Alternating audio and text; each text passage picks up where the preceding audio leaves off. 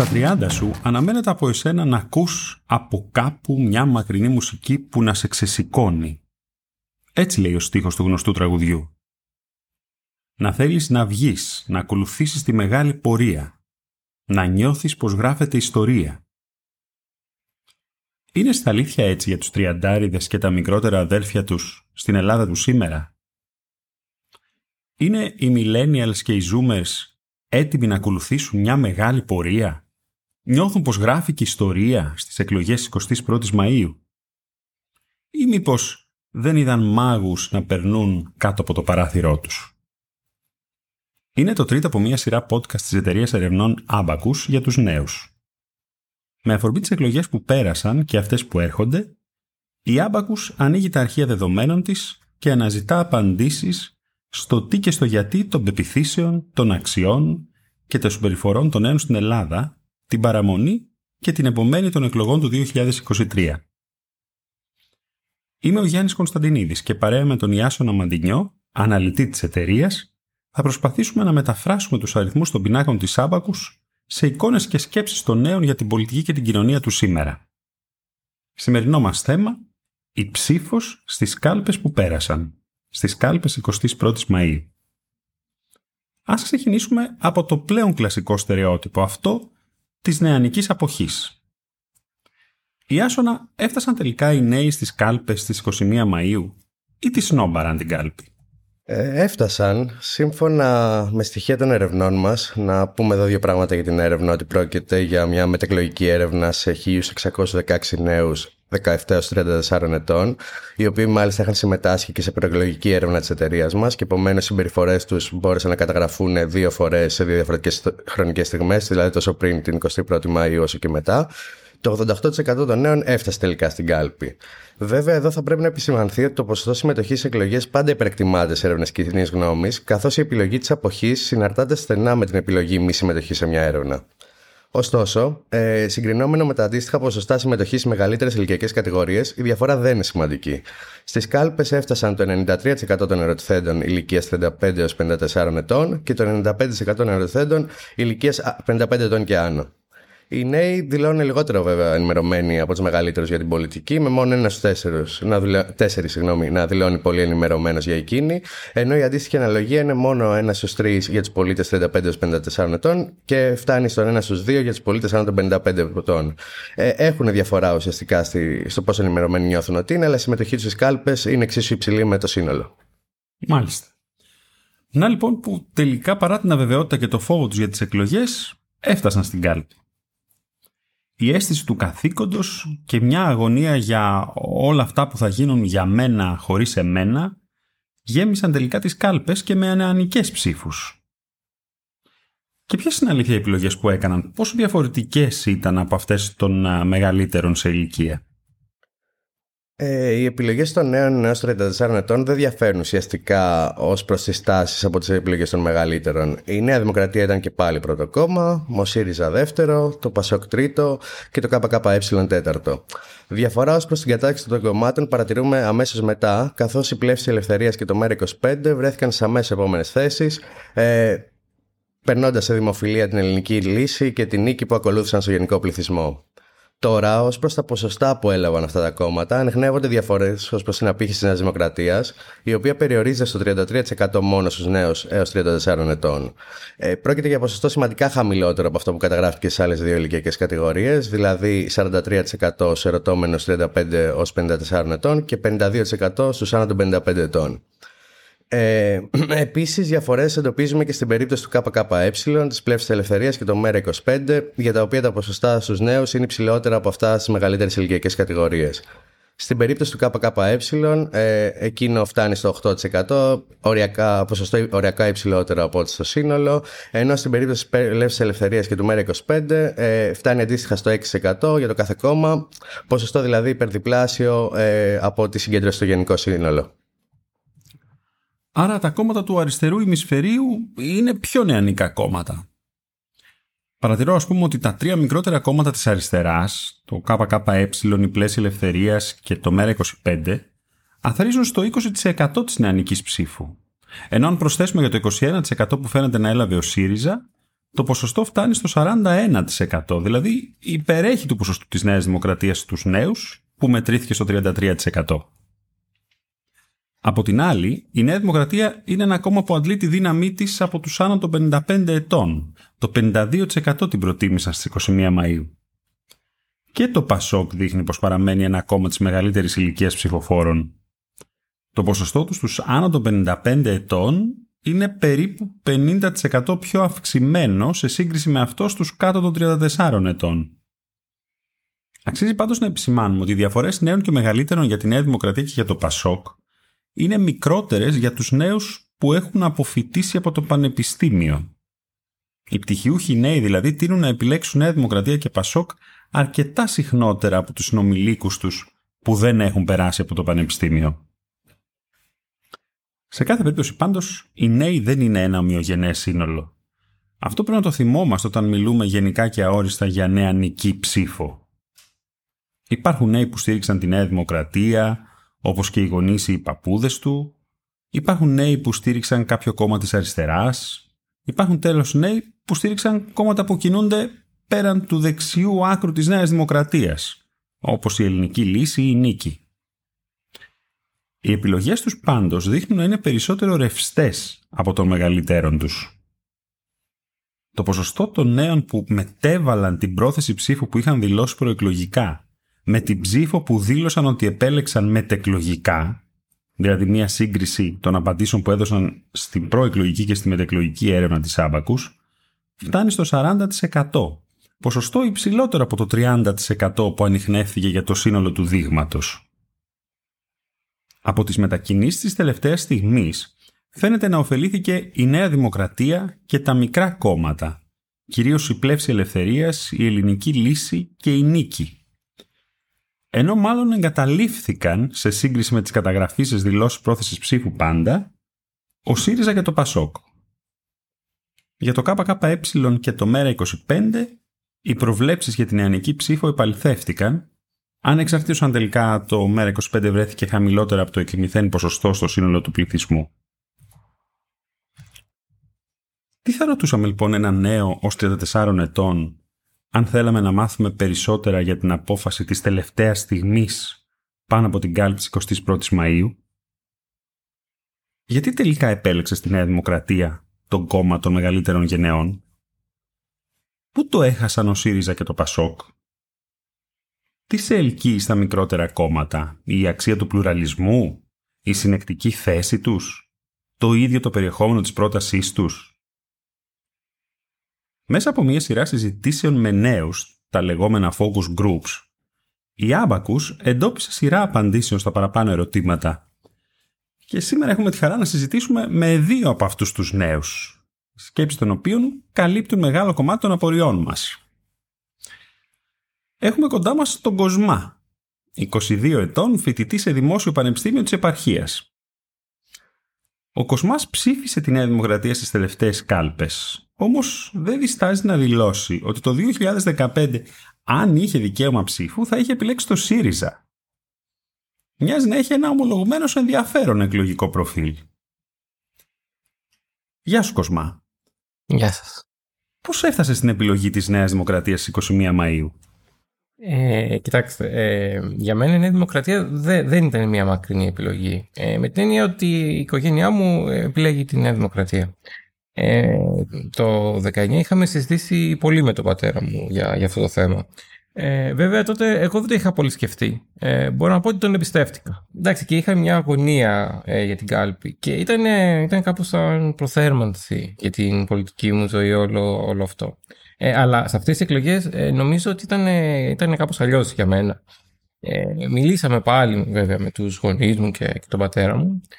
Ωστόσο αυτή τη φορά έψαξα τα πράγματα πολύ και μόνος μου προτού επιλέξω κάτι. Δεν έκανα δηλαδή αυτό που μου είπε ο πατέρας μου. Έψαξα τα θέματα και πιο πολύ έψαξα αυτά που ας πούμε, αφορούν εμάς. Δηλαδή το κατώτατο μισθό, την παιδεία, αυτά τα θέματα. Τώρα, γιατί ψήφισα Νέα Δημοκρατία? Νομίζω βασικά ήταν δύο παράγοντες. Από τη μια μεριά, εντάξει, πρέπει να πούμε ότι η Νέα Δημοκρατία έχει κάνει κάποια πράγματα.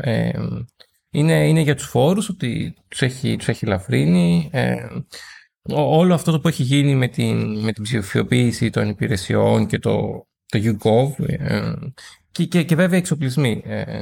Εντάξει, εγώ δεν είμαι εθνικιστής, αλλά εντάξει, νομίζω ότι η αγάπη για την πατρίδα μας είναι κάτι το οποίο εντάξει, πρέπει να υπάρχει.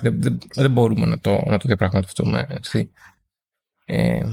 Τώρα, εκτός από ας πούμε, τα πράγματα που έκανε, είναι και ο ίδιος ο Μητσοτάκης. Δηλαδή, όταν συγκρίνω τον Κυριάκο Μητσοτάκη με τον Αλέξη Τσίπρα, εντάξει, καταλήγω και νομίζω όλοι θα καταλήγαν στο συμπέρασμα ότι ο Μητσοτάκης ας πούμε, το γεμίζει περισσότερο. Ας πούμε. Κάθεται πιο καλά σαν πρωθυπουργός, είναι πιο κατάλληλος. Κάπως είναι και πιο έτοιμος, φαίνεται πιο σταθερός, ναι, όλα αυτά. Στην ομαδική συζήτηση που κάναμε Κοσμά, είπες κάποια στιγμή ότι αν το 2015 είχες δικαίωμα να ψηφίσεις, θα είχες επιλέξει το ΣΥΡΙΖΑ. Τι άλλαξε από τότε, γιατί δεν σκέφτηκες να κάνεις το ίδιο και στις 21 Μαΐου? Εντάξει, ήμουν και πιο μικρός τότε. Αλλά παρόλα αυτά, εγώ νομίζω ότι όλα τα κόμματα πρέπει να έχουν και μια ευκαιρία. Δηλαδή όλοι πρέπει να έχουν την ευκαιρία τους. Και το 2015 ο ΣΥΡΙΖΑ δεν είχε κυβερνήσει ποτέ. Έτσι. Και εντάξει, είναι σίγουρο ότι και η Νέα Δημοκρατία και το ΠΑΣΟΚ είχαν τα προηγούμενα χρόνια, πριν το 2015, είχαν αποτύχει. Οπότε νομίζω ότι ο ΣΥΡΙΖΑ άξιζε ότι πρέπει να πάρει μια ευκαιρία. Εντάξει, όμως δεν ήταν τα πράγματα έτσι όπως τα περιμέναμε. Δεν έφερε κάποια αποτελέσματα. Και οπότε δεν καταλαβαίνω ότι σε δοκιμάσαμε, γιατί όμως να πάρεις και μια δεύτερη ευκαιρία. Και τώρα να πω και τώρα και κάτι ακόμα. Νομίζω ότι κατά κάποιο τρόπο ο ΣΥΡΙΖΑ δεν προτείνει πράγματα και είναι πολύ αιμονικός. Δηλαδή μιλάει αιμονικά κατά της Δημοκρατίας και του Μητσοτάκη. Με πολύ, πολύ αιμονικό τρόπο. Όμως νομίζω δεν είναι τα πράγματα πια έτσι. Δηλαδή δεν είναι όπως ήταν το 2015. Και δεν είναι αρκετό μόνο να έχεις αυτή την αιμονή και τις εμπάθειες και όλα αυτά. Έτσι, χρειάζεται και κάτι ακόμα. Και είναι και ένα ακόμα πράγμα το οποίο κάπως ας πούμε, με ενοχλεί με το ΣΥΡΙΖΑ. Είναι όλη αυτή η αιμονή με το ότι είναι όλοι οι ίδιοι. Δηλαδή τι πάει να πει ότι είναι όλοι οι ίδιοι. Αυτό δεν το καταλαβαίνω. Δηλαδή και αν κάποιος προσπαθεί περισσότερο και αν εσύ κάπως ξεχωρίζει, δηλαδή γιατί πρέπει να σε εξισώσουν με όλους τους άλλους. Τώρα αυτό νομίζω δεν είναι δίκαιο και εκεί έρχονται και οι φορολογίες που φορολογούν και ξαναφορολογούν. Και εντάξει είναι και το κομμάτι ξέρω εγώ, με την πατρίδα και τη φιλοφατρία που και πριν έλεγα. Τώρα αυτά για το ΣΥΡΙΖΑ. Τώρα σε αυτό το θέμα το ΚΚΕ εγώ το προτιμώ περισσότερο. Είναι πιο πατριωτικό και το εκτιμώ περισσότερο αυτό. Θα έβαζες ωστόσο δίπλα στη Νέα Δημοκρατία ένα άλλο κόμμα ως κυβερνητικό εταίρο? Ποια είναι γενικά η γνώμη σου για τις συμμαχικές κυβερνήσεις? Ναι, κοιτάξτε, δεν ξέρω. Τώρα εγώ προσωπικά είμαι πολύ, πολύ επιφυλακτικός απέναντι σε αυτές τις κυβερνήσεις. Δηλαδή με την έννοια ότι εντάξει τώρα από όσο ξέρω εντάξει, είμαι 22 χρονών, αλλά έχουμε κακή εμπειρία από αυτές, δηλαδή στην Ελλάδα. Δηλαδή και που ήταν η κυβέρνηση με τον Σαμαρά, που ήταν τον Ινδού και το Πασόκ, δεν τα πήγε καλά. Και βέβαια ούτε ο Τσίπρας με τον Καμένο. Και τελικά να δούμε, εντάξει, δεν τα καταφέρνει η κυβέρνηση, αλλά με ποιο να κάνει κυβέρνηση η Νέα Δημοκρατία. Δηλαδή νομίζω δεν υπάρχει κάποιος άλλος, μόνο το Πασόκ. Αλλά και το Πασόκ για μένα δεν ήταν και μια πραγματική επιλογή. Δηλαδή τώρα αυτός ο Ανδουλάκης δεν μπορεί, είναι άπειρος. Και εντάξει, το Πασόκ είναι το Πασόκ, δηλαδή έχει και κάτι από το παρελθόν. Έτσι, μια παλιά ετικέτα. Τώρα, από εκεί και πέρα, εγώ είμαι θετικός κάπως στα μικρά κόμματα. Δηλαδή τη ζωή, με την Κσαντοπούλου και το Βαρουφάκη. Νομίζω ότι αξίζουν να μπουν στη Βουλή. Η ζωή, ας πούμε, έχει κάπως ένα δυναμισμό. Έτσι. Είναι έξυπνη, είναι συνεπής. Τώρα, για την άλλη, τώρα την νίκη δεν ξέρω. Εμένα μου μοιάζει πιο αμφιλεγόμενη. Και δεν μπορούσα να φανταστώ ότι θα φτάσει τόσο ψηλά και σχεδόν θα μπει στη Βουλή.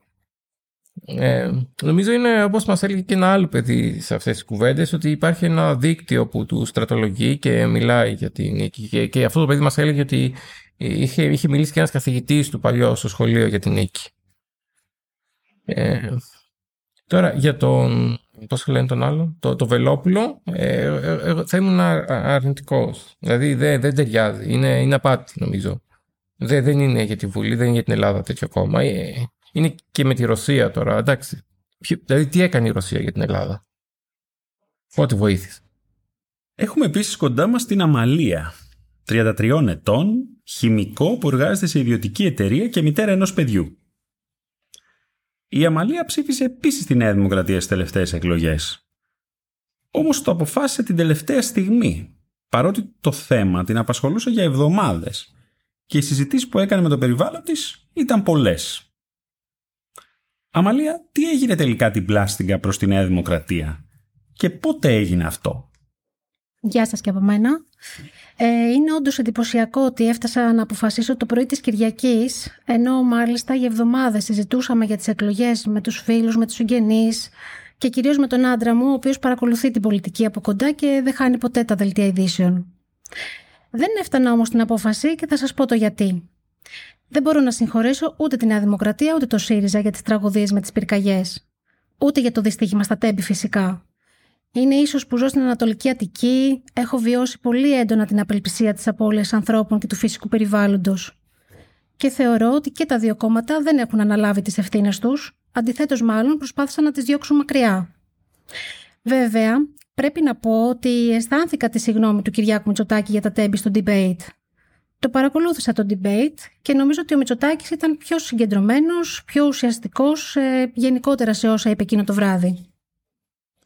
Ήταν δηλαδή το πρόσωπο του Κυριάκου Μητσοτάκη που έκανε τη διαφορά για εσένα και τελικά σε οδήγησε στη Νέα Δημοκρατία? Θα έλεγα ότι περισσότερο με κέρδισαν ορισμένα πρόσωπα από αυτά που συστρατεύτηκαν με τον Κυριάκο Μητσοτάκη και τη Νέα Δημοκρατία. Για παράδειγμα, αυτή η υποψήφια στο υποψηφοδέλτιο επικρατείας της Νέας Δημοκρατίας, που γνωρίζω ότι έχει κάνει πολύ σοβαρή δουλειά στο ζήτημα των ευκαιριών για τις γυναίκες. Μπορεί να ακουστεί κάπως ιδεαλιστικό, αλλά εγώ ψάχνω την καθαρότητα και την ουσία στα πρόσωπα που έχει ένα κόμμα. Γι' αυτό και η σκέψη μου ήταν μήπως θα έπρεπε να επιλέξω κάποιο μικρότερο κόμμα αρχών, περισσότερο βέβαια κάποιο φιλελεύθερο κόμμα. Τελικά στράφηκα στη Νέα Δημοκρατία γιατί δεν υπήρχε κάποιο τέτοιο κόμμα που θα μπορούσε να εξασφαλίσει την είσοδό του στη Βουλή και τελικά η ψήφος μου να μετρήσει. Δεν θα επέλεγα κάποιο κόμμα όπως η Πλεύση Ελευθερίας ή το ΜΕΡΑ25. Τα βρίσκω περισσότερο προσωπικά στοιχήματα των αρχηγών τους παρά πολιτικά στοιχήματα των ιδεών τους. Ούτε το ΚΚΕ θα επέλεγα, παρότι σέβομαι ότι είναι συνεπές και ότι είναι δίπλα στον απλό πολίτη. Και ούτε βέβαια θα επέλεγα την Ελληνική Λύση ή την Νίκη. Οι εθνικοθρησκευτικές τους υπερβολές είναι πολύ μακριά από μένα. Πέρασε ωστόσο ποτέ από το μυαλό σου η σκέψη να ψηφίσεις τον ΣΥΡΙΖΑ ή το ΠΑΣΟΚ? Το ΣΥΡΙΖΑ δεν τον έχω ψηφίσει ποτέ. Και δεν θα ήταν αυτή η φορά που θα τον ψήφιζα. Έκανε μια πολύ αρνητική καμπάνια. Επέλεξε έναν επιθετικό λόγο που μάλιστα τον προσωποποίησε η Υποπιτσαπανίδου. Ήταν μονίμως καταγγελτική. Με ενόχλησε πολύ ο λόγος αυτός, ειδικά από μια γυναίκα. Επίσης, αυτή η αιμονή με τις υποκλοπές ήταν λανθασμένη. Δεν με αφορούσε το ζήτημα των υποκλοπών και ο ΣΥΡΙΖΑ, όπως και το ΠΑΣΟΚ, το είχαν κάνει σημαία. Όσο για το ΠΑΣΟΚ, μου έμοιαζε να είναι το ίδιο αναποφάσιστο. Πώς λοιπόν να πείσει τους άλλους να αποφασίσουν να το ψηφίσουν? Έχει ακόμα δρόμο να διανύσει μέχρι να βρει τι είναι και τι δεν είναι. Ο Κοσμάς και η Αμαλία δείχνουν να ψήφισαν τη Νέα Δημοκρατία κατόπιν μιας συγκριτικής αξιολόγησης των επιλογών τους. Δεν φαίνονται να θεωρούν τη Νέα Δημοκρατία την ιδανική επιλογή. Όμως ήταν και για τους δύο η καλύτερη στη συγκυρία. Είναι άραγε ευχαριστημένοι με το εκλογικό αποτέλεσμα. Ας περάσουμε τώρα στην επόμενη μέρα των εκλογών της 21ης Μαΐου. Το εκλογικό αποτέλεσμα ήταν εν πολλοίς απροσδόκητο. Ευρεία νίκη μιας κυβέρνησης που βρέθηκε πολλές φορές με την πλάτη στον τοίχο, κατάρρευση ενός κόμματος που πριν από μόλις 8 χρόνια ήταν πλειοψηφικό στην κοινωνία, εκρηκτική άνοδος δύο μικρών κομμάτων που έφτασαν ένα βήμα πριν από το κοινοβούλιο, απόρριψη οποιασδήποτε σκέψης για κυβέρνηση συνεργασίας παρά την εφαρμογή του συστήματος της απλής αναλογικής. Ιάσονα, πώς είδαν οι νέοι το εκλογικό αποτέλεσμα? δεν το είδαν και πάρα πολύ καλά. Σύμφωνα με τα στοιχεία μας, μόνο το 29% των νέων χαρακτήρισε θετικό το αποτέλεσμα των εκλογών, ενώ το 46% το χαρακτήρισε ως αρνητικό. Συγκρινόμενα με το σύνολο του πληθυσμού, βλέπουμε αυτή την κατανομή να είναι αντεστραμμένη, καθώς το 38% των Ελλήνων αξιολόγησε το αποτέλεσμα ως θετικό και το 36% ως αρνητικό. Ναι, αλλά ποιο από τα χαρακτηριστικά του αποτελέσματος είναι εκείνο που αξιολογούν ως αρνητικό? Και γιατί είναι περισσότεροι εκείνοι οι νέοι που αξιολογούν το αποτέλεσμα ως αρνητικό σε σύγκριση με εκείνους τους μεγαλύτερους που έχουν αυτή την άποψη? Κρίνοντας από το γεγονός ότι 4 στους 5 από τους νέους ψηφοφόρους της Νέας Δημοκρατίας αξιολογούν το αποτέλεσμα ως θετικό, ενώ την ίδια ώρα τα ποσοστά των ψηφοφόρων άλλων κομμάτων που κρίνουν το αποτέλεσμα ως θετικό είναι μηδαμινά, με εξαίρεση ίσως τους ψηφοφόρους του Πασόκ, μεταξύ των οποίων 1 στους 6 το κρίνει θετικά, συμπεραίνουμε ότι η αρνητικότερη αξιολόγηση των νέων σε σύγκριση με την αξιολόγηση του μέσου Έλληνα σχετίζεται με τα χαμηλότερα ποσοστά που συγκέντρωσε η Νέα Δημοκρατία στα νεότερα ηλικιακά στρώματα. Και αυτός ο 1 στους 5 νέους ψηφοφόρους της Νέας Δημοκρατίας που δεν ήταν ευχαριστημένος από το αποτέλεσμα, δηλαδή μετάνιωσε για την ψήφο του. Παρατηρείται γενικά μια σημαντική διαφοροποίηση στην αξιολόγηση του αποτελέσματος από ψηφοφόρους που προσδιορίζονται ως αριστεροί, κεντρώοι και δεξιοί. Προφανώς, μεταξύ εκείνων που προσδιορίζονται ως αριστεροί, το ποσοστό αυτών που αξιολογούν θετικά το αποτέλεσμα είναι πάρα πολύ χαμηλό. Πιο ενδιαφέρουσα είναι μάλλον η διαφορά μεταξύ κεντρώων και κεντροδεξιών ψηφοφόρων, δεδομένου ότι η Νέα Δημοκρατία πέτυχε να κερδίσει σημαντική μερίδα των ψήφων αυτών όσων αυτοπροσδιορίζονται ως κεντρώοι. Μόνο το 30% των κεντρώων νέων έκριναν ως θετικό το αποτέλεσμα, ενώ το ποσοστό των κεντροδεξιών ή δεξιών νέων που το έκριναν ως θετικό φτάνει στο 70%. Αξίζει επίσης να σημειωθεί ότι υπάρχει διαφορά στα ποσοστά θετικής αξιολόγησης μεταξύ εκείνων που έμειναν σταθερείς στις επιλογές τους στις δύο έρευνες, την προεκλογική και τη μετακλογική, δηλαδή μεταξύ εκείνων που είχαν αποφασίσει την ψήφο τους και δεν τη μετέβαλαν τελευταία στιγμή, και εκείνων που δήλωσαν ότι τελικά ψήφισαν ένα διαφορετικό κόμμα την 21η Μαΐου από αυτό που είχαν δηλώσει ότι θα ψηφίσουν στην προεκλογική έρευνα. Μεταξύ εκείνων που έμειναν σταθεροί, το 40% των νέων δήλωσε ότι το αποτέλεσμα ήταν θετικό, ενώ μεταξύ εκείνων που μετακινήθηκαν, μόνο το 25% δήλωσε ότι το αποτέλεσμα ήταν θετικό. Μοιάζει βάσιμο λοιπόν να θεωρήσουμε ότι η Νέα Δημοκρατία κέρδισε ψήφους της τελευταίας στιγμής, κυρίως ψήφους κεντρώων ψηφοφόρων, οι οποίες δεν ήταν ενθουσιώδεις. Και γι' αυτό δεν συνοδεύτηκαν από το συναίσθημα της ικανοποίησης μετά τη μεγάλη νίκη που το κόμμα πέτυχε στις 21 Μαΐου. Οι νέοι ίσως να άκουσαν μια μουσική να έρχεται από το παράθυρό τους, όμως δεν τους ξεσήκωσε και δεν ετοιμάζονται να την ακολουθήσουν σε μια μεγάλη πορεία. Μοιάζει πιθανότερο να προσέτρεξαν σταδιαστικά σε ένα καταφύγιο ψήφου, μια πράξη που δεν μπορεί εύκολα να θεωρηθεί οριστική. Είναι επίσης βάσιμο να θεωρήσουμε ότι η μουσική που άκουσαν δεν ήταν μακρινή, με την έννοια ότι δεν ήταν εξωσυστημική, αλλά μάλλον mainstream. Η ψήφος καταδίκης των κυβερνητικών κομμάτων από τους νέους καταγράφηκε ως σημαντική, όμως δεν ήταν η κυρίαρχη. Το ΚΚΕ και το ΜΕΡΑ25 επιβεβαίωσαν την ισχύ που κατέγραφαν και προεκλογικά στο νεανικό κοινό. Ενώ η πλεύση ελευθερίας έφτασε ακόμα ψηλότερα, κερδίζοντας πιθανώς και ένα τμήμα της ψήφου που προεκλογικά κατευθυνόταν προς το κόμμα Κασιδιάρη. Ωστόσο, κρίνοντας από την εικόνα που σχημάτισαν για την πλεύση ελευθερίας, αλλά ακόμη και για το ΚΚΕ ή και το ΜΕΡΑ25, οι περισσότεροι από τους συνομιλητές μας στα focus groups, η ψήφος για τα κόμματα αυτά δεν είναι μια πράξη απόρριψης του συστήματος, αλλά μάλλον μια πράξη που τιμά τη συνέπεια ή τη μαχητικότητα αυτών των κομματικών φορέων. Τα ερωτήματα για την ψήφο των νέων στις επόμενες εκλογές είναι υπαρκτά και είναι πολλά. Άραγε θα επαναστηρίξουν τη Νέα Δημοκρατία στις 25 Ιουνίου. Έχουν το χρόνο να τους διεκδικήσουν ο ΣΥΡΙΖΑ και το ΠΑΣΟΚ?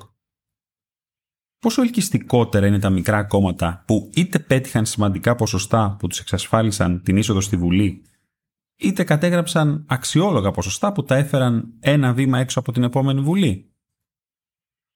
Και τέλος, θα φτάσουν στην κάλπη κατά μεσής της εξεταστικής περίοδου των φοιτητών και στην προχωρημένη πλέον φάση της τουριστικής σεζόν, Δύο δηλαδή στοιχεία που στέκονται ως σοβαρά εμπόδια στην άσκηση των εκλογικών τους δικαιωμάτων. Ήταν το τρίτο podcast της Άμπακους για τους νέους και τις εκλογές. Γιατί τελικά η αξία των ερευνών κοινής γνώμης δεν κρύβεται στην πρόθεση ψήφου.